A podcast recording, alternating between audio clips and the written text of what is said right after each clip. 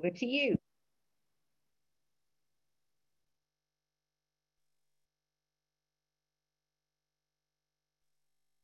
There we go. Hi, thanks very much, Claire. I'm John Mack Green, uh, and I'm an alcoholic. Hi, y'all. It's good to be here this afternoon, here just outside of Nashville, and to be with y'all, my friends across the pond in the evening, um, my friends down in Florida, uh, some friends in California.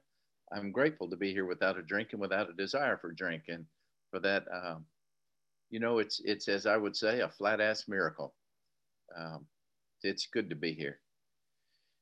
Uh, I appreciate my friend Pax asking me to speak, and uh, I'd impose upon either Claire or um, Pax, please, to kind of be a timer for me and give me a heads up when uh, I've gone on too long, say in about five minutes or so, and then we can pass it on.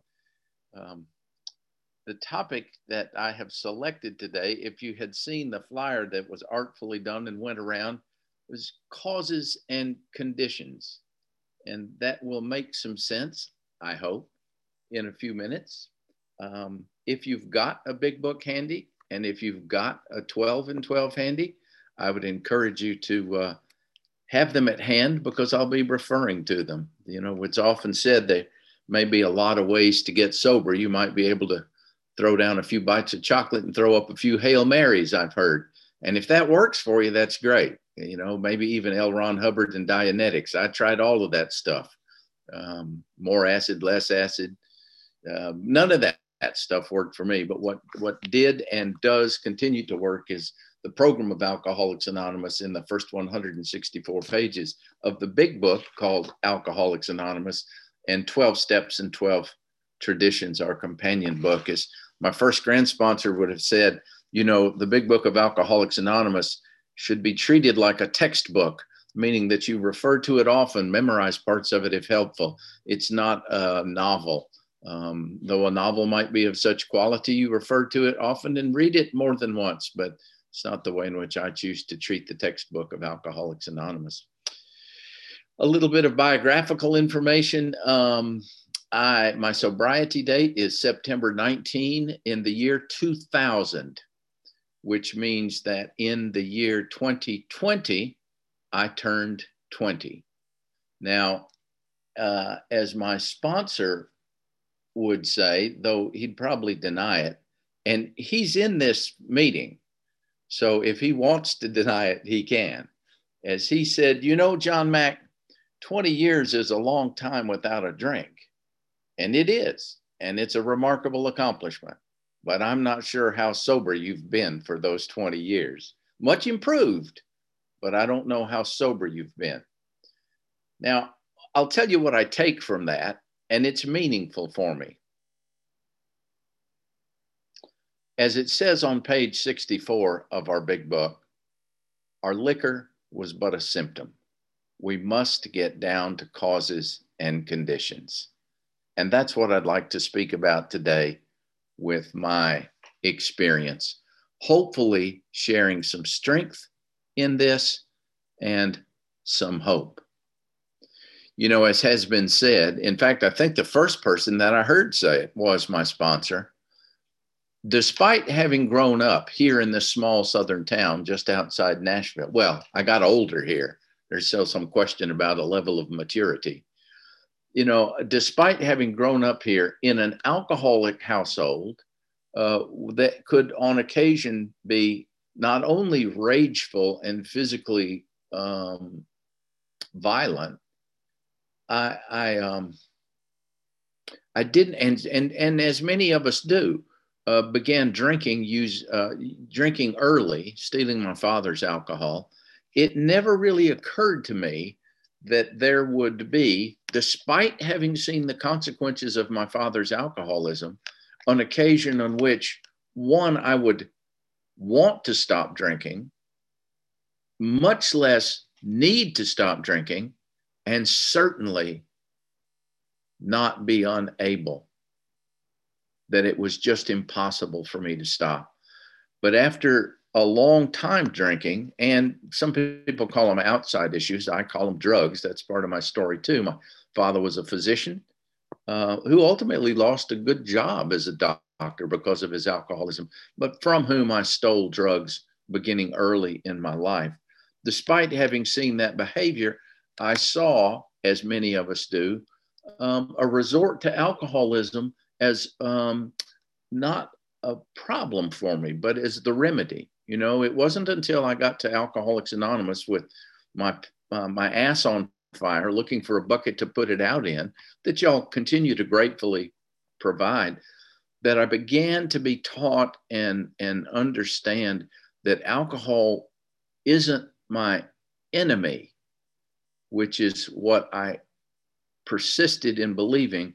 It was my master and that every time I tried to fight that fight, drinking against my will, I'd lose that fight. As we read in the 12 steps, as was read just today, um, in order to be able to deal with that overwhelming compulsion to consume, I had to find a power greater than myself. With great, great gratitude y'all give me and continue to give me the liberty and the latitude, the freedom to choose my own conception of a, of a power greater than myself. And that for me, frankly, was a lifesaver. You know, I was 18 the first time I went to Alcoholics Anonymous. I went to the um, uh, uh, 202 group in Nashville that is still there. Um, and I know you can't tell it from my youthful appearance and, and childish behavior, but 18 for me was way back in the last century. I did not get sober at the age of 18. Back then, here in the South, we didn't have a nudge from the judge. I didn't go because I was in trouble with the law, although I'd already been arrested. I got arrested the first time at the age of 12. I didn't go because my parents made me go. They'd been long divorced at that point by, from my, as a result of my dad's alcoholism. And my mom had some psychological issues too. I didn't go at the age of 18 because I had a spouse that made me go. I got a spouse later, and my alcoholism and drug addiction contributed to the demise of that marriage uh, over 20 years ago. Um, I went at the age of 18 because I knew by that point in time that the consequences of my alcoholic behavior were overwhelming my life. But as many of us do, that ego driven disease persisted in telling me that I could deal with this. I could handle this. I'm a strong man. I'm a smart man. I was pretty well educated at the age of 18, but I can handle this. Now, I had decades left of research and development, refined my consumption into an art form, hell, a science. But by the age of 40, 40, I don't know, numbers are math to me, whatever, 20 years ago, 20 plus years ago, you know, I found myself having during that interim period, those years, occasionally attended AA, but I found myself in the rooms again. Um, I have, excuse me, I think I'm going to sneeze. I was able to get, uh, I'm sorry, I am going to sneeze. Maybe not. I was able to, um, really privileged, I say able, privileged to ask a man whom I'd heard in the meetings uh, if he would be my sponsor uh, there in um, the fall of 2000. And he came to see me in my office. He said, Well, let me talk to you. And he came to see me in my office at the time, and he brought a copy of the big book with him. And he asked me, among other things, he said three three questions. He said, "Do you want to stop drinking?" I said, "Yeah, I do." Do you do you do you think you can do it on your own? And I said, uh, I said, no, I've tried and tried and tried and tried and I can't. He said, well, do you want to do um, what we're doing? You've been around the meeting some. And I said, yes, I do. I really, really do. And then he asked me this last question. He said, are you willing to do whatever it takes? And I'm, I'm, I'm reasonably sure at the time I was not at all confident to answer in the affirmative. They said, yes, oh, sure, I can. Well, I, I, I did answer that. And I said, yes, I am willing. Well, that man who is in this room now, uh, said he would agree to work with me. And he's been my sponsor this whole 20 plus years. That, y'all, has made the difference in my life. I thought I'd speak for about 10 minutes before I started crying, but it may start earlier than 10 minutes.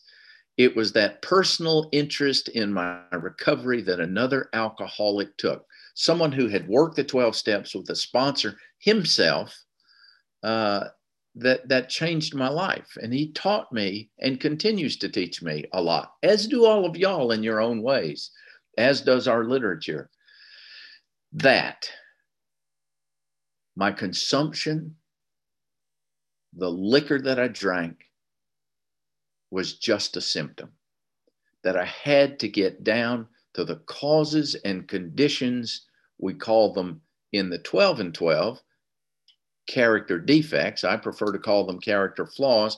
I had to begin to get an understanding and an acknowledgement and an acceptance of those before I could begin to develop a relationship with a power greater than myself that would allow me to live without succumbing to the consumption, to the, to the compulsion to consume. You know, as it says in our 12 steps, having had a spiritual awakening as the result of these steps. You know, at the age of 18, when I first came, I'm not really sure what I thought. Though in my household, there had always, in my childhood household, I'd always seen a copy of the big book in the big bookshelf in the living room. Never saw anybody read it. Um, but I didn't know what I was expecting when I got here. I, you know, uh, y'all going to turn me into a gifted public speaker, a better dancer, have a faster car, slicker clothes. Was my girlfriend going to be more? I didn't know. And it took me a long time to understand because of my own ego driven self absorption and fear that the point and the purpose of Alcoholics Anonymous on a daily basis is a spiritual awakening. And in order to accomplish that on a daily basis. And I say accomplish as though it's something that I manifest. I don't. It's truly a gift, a gift of grace to me. Um, that there were certain things that I had to do. You called them suggestions, but it's kind of like, and you've heard this, we suggest you pull the ripcord on the parachute after you jump out of the airplane. That's kind of how I saw these suggestions, right? My ass was on fire and I was looking for a bucket to put it out in. What do we mean when we say causes and conditions? There are a couple of things, and and I, I got some. Uh, in fact, from uh, really from across the country, I shared this the uh, the flyer for today's meeting with some folks, and they said it looks like you're being flushed down a toilet. And I said, well, you know, the point of that is that there are things, as it says on page 64, and these are the causes and conditions which had been blocking us. And we talk about being blocked from the sunlight of the Spirit, being blocked from that relationship with a strength, with a power greater than ourselves. So that's it. And how do we clean that drain pipe? How do we get those causes and conditions out of the way? Well, that's what we're going to talk about a little bit. I hope um, page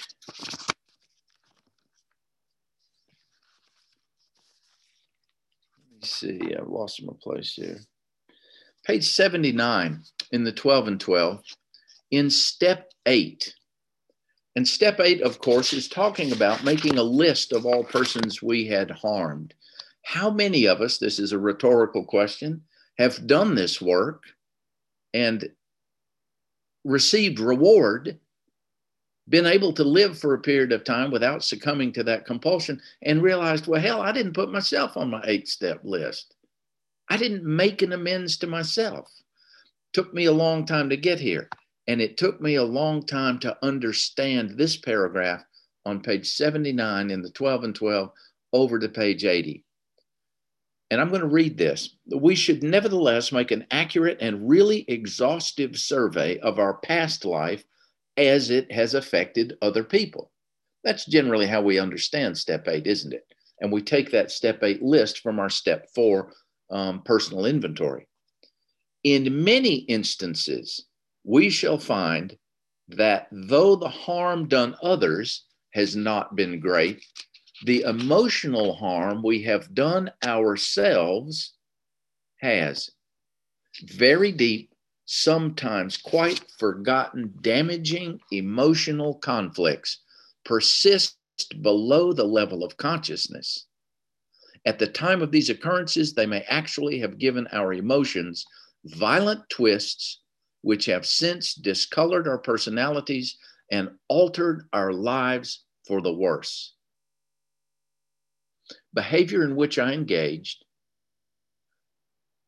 which altered my personality for the worse, that continues to exist below my subconscious such that I am not aware of it. It goes on to say, since defective relations with other human beings have nearly always been the immediate cause of our woes, since defective relations with other human beings have nearly always been the immediate cause of our woes, including our alcoholism. No field of investigation could yield more satisfying and valuable rewards than this it took me a long time to get to this place to recognize and begin to understand and accept and incorporate this unacceptance into my recovery work that there are personality flaws, character defects, the consequence the consequences that are the consequences of my interactions with other people that may in fact have been the cause of my alcoholism the causes and conditions to which i refer as it says on step four in the 12 and 12 on page 53, the primary fact that we fail to recognize is our almost total inability to form a true partnership with another human being. That's page 53 in step four. And when we're taking that personal inventory, the primary fact that we fail to recognize is our almost total inability to form a true partnership with another human being. You let that sink in. That is very, very challenging to accept for me. We're social animals. We are designed to engage with other people, to have meaningful and rewarding and honest and, and mutually beneficial relationships.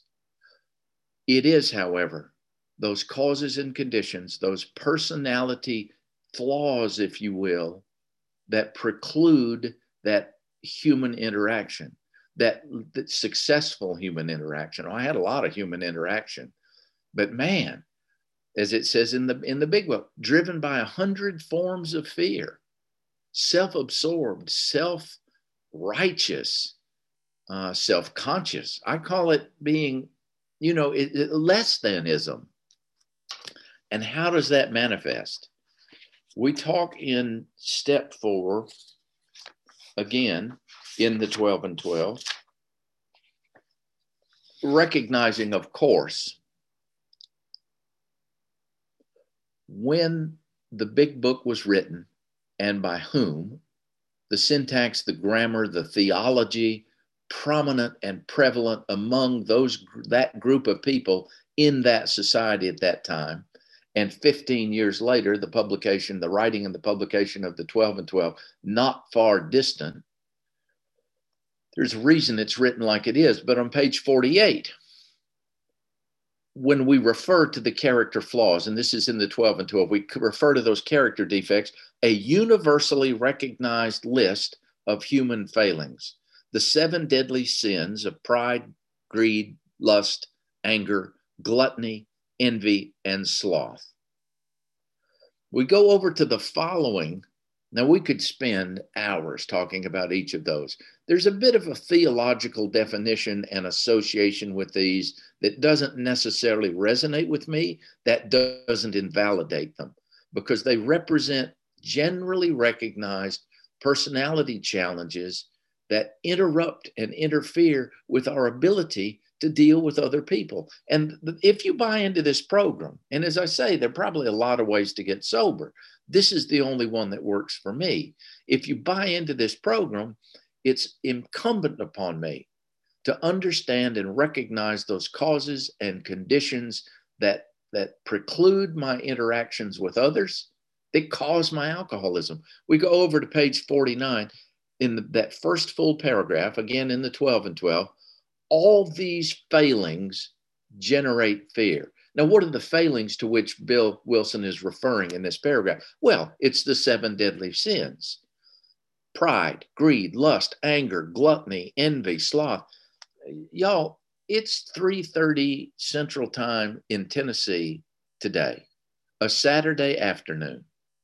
I've been at this consecutively and consistently for 20 years. Uh, I don't know, eight months, nine months without a drink.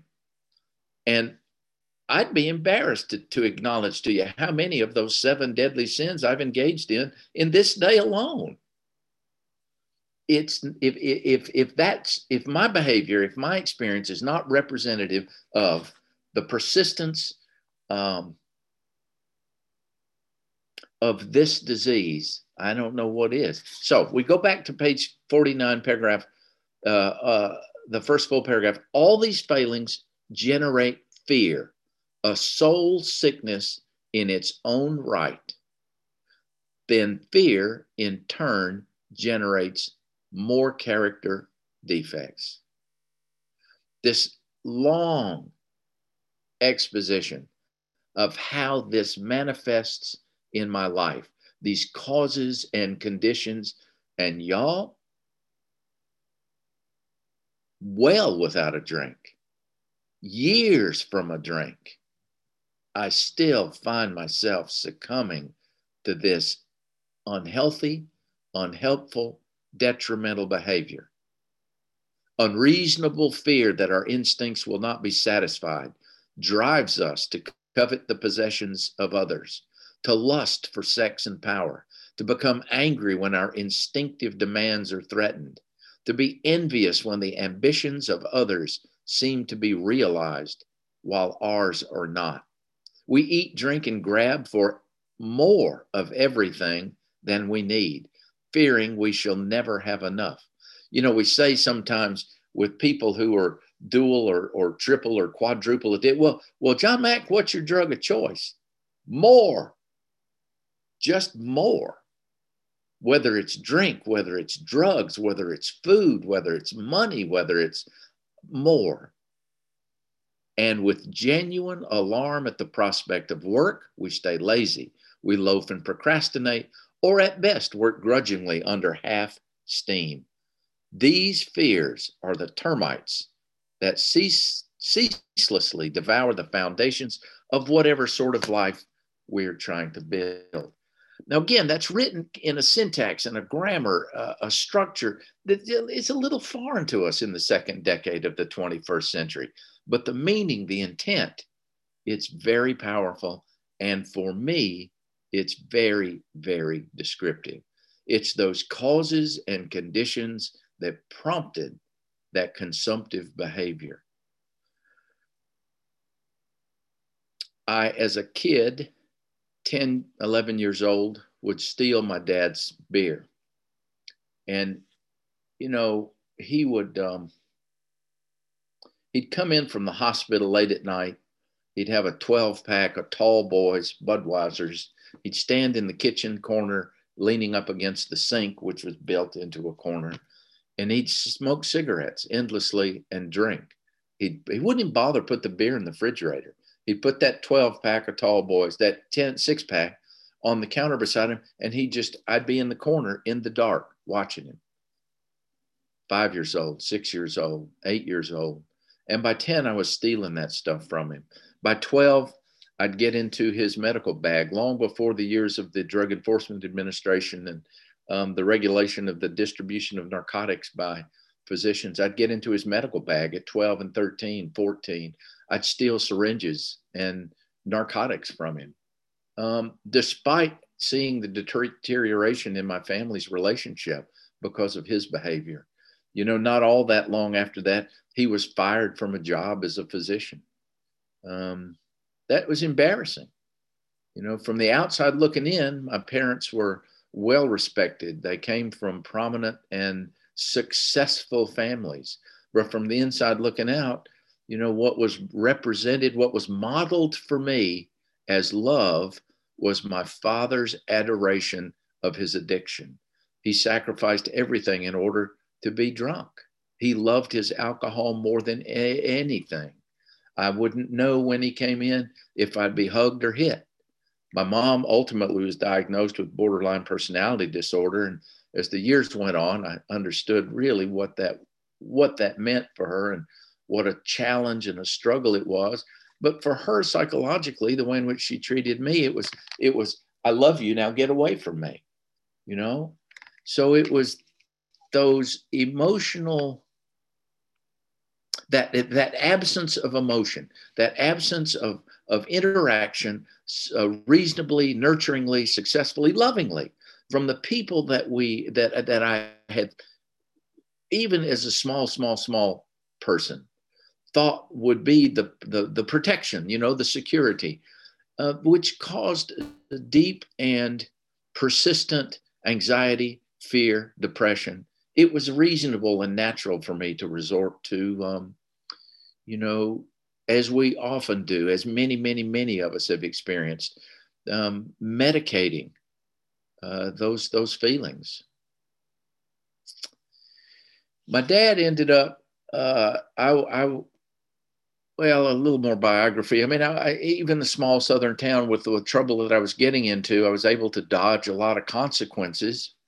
Um, and I was luckily kind of kind of did well in school and started playing music really early in my life.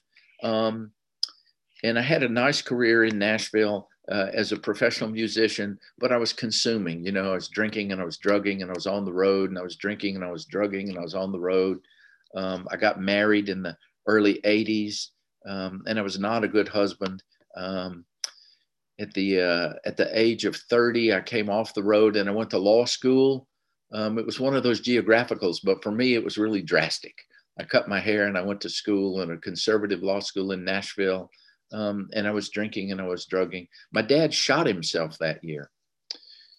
He was so chemical, he was unable to successfully commit suicide. They life flighted him to the Vanderbilt Hospital. I lived just down the street from there. He was in DTs, uh, just bleeding profusely. They put him on a in five point restraints, you know, on a steel table in a lockdown psych ward, and the five point restraints, you know, that your wrists and your ankles and your head, so you don't smash your head against the steel table. And I looked at him, they'd locked me in the room with him to visit, and it took me a few visits to figure out that it was so I, I, couldn't be persuaded to let him out against medical advice. Um, and he begged me, please, John Mack, please, please, please let me out. I'll never drink again. I'll never drink again. I swear to God, I'll never drink again. And of course, my life had been fraught with the consequences of his alcoholic behavior, as my years later, as my family's life had been. But you know, y'all, I looked at him and I'd go, shit, I drink too much and I do too many drugs. I just don't want to do as many as killed Elvis but I'm not that drunk son of a bitch right there, which of course was not true. Sometime shortly thereafter, I drove my dad to a rehab facility in Atlanta. That would have been February of 1985.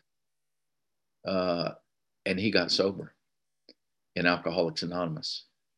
Uh, I have, see, I am going to start crying now. I have literature that um, that he passed along to me when I finally got in the rooms to stay. Uh, at one point in time, the sponsor that I have had his first sponsor for a while.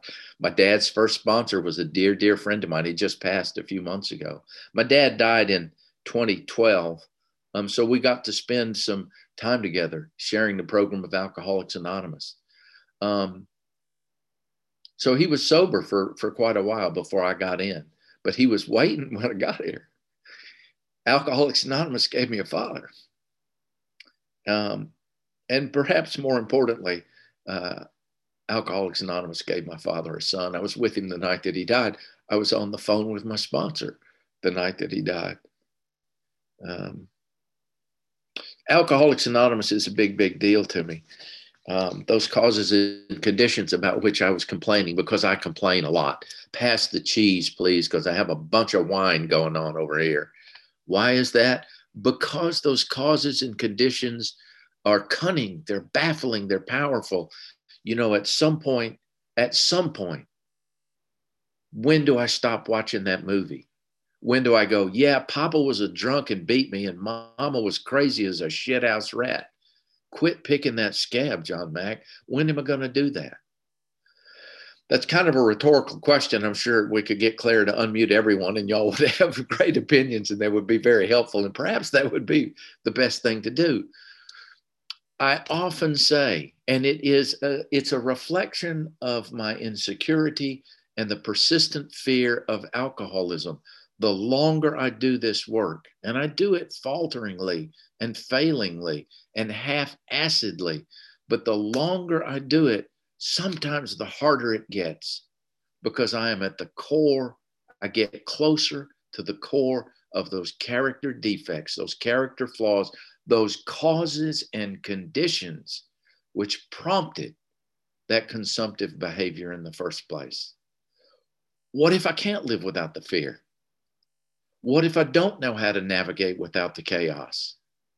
You know that that model of love which I incorporated that that to the to the to the to, to the to the divorce the detriment the disposal of everyone else i'm going to consume generated for me what i misperceived as apprehension and um, uh, anticipation butterflies in my stomach it was years y'all years before i understood that that was not that it was fear it's just straight up fear. Now that as a six year old, an eight year old, a 10 year old, that, uh, that learned ability, perhaps self taught, defense mechanisms to be the people pleaser, to dodge. Is he going to hit me? Is he going to hug me? Is, God, is mama going to love me or is mama going to throw me out and lock the door? To be able to be all things to all people, that was great as an eight year old. I survived. But you know, as a post middle aged man in recovery, those aren't particularly helpful behaviors. It's that persistent manifestation of those causes and conditions. I have no idea where I am in time. So uh, let's talk about. Thank you, Bob. Um, let's talk about. Am I am I done with time, Claire? Do I have a few more minutes? Sorry, I can't hear you. Still can't. Okay. You're great. Great to go. Keep going. That another okay. 10 minutes? Five, 10 okay. Minutes? Yeah, that'd be great. So, um, I, it, it did take me, and I appreciate y'all's patience. It did take me a while to understand that just stopping drinking. Now, and we, we hear this all the time. I mean, it's not a fault of AA. It's my own stubbornness. It's the own my own persistent fear that it's getting so, so, so much more out of the program. And how do I do that? The same way I got through that very first day without a drink. The same day I got through that second day, that second month, that second year. How do I do this? I asked my sponsor. Well, we have what we call directions. Where's that? Well, that's in the chapter How It Works. Oh, remarkable. How elementary is that? So 86, 87, and 88 it was it was again suggested like you pull the ripcord to do that every day and every night before we retire at night we review our day well what if i'm too tired when i go to bed? Well do it at the end of your workday you don't have to wait till right before you turn out your light. Upon awakening we consider our plans for the day. Before we begin. Before we begin what? Before we begin our plans for the day. Before i do anything.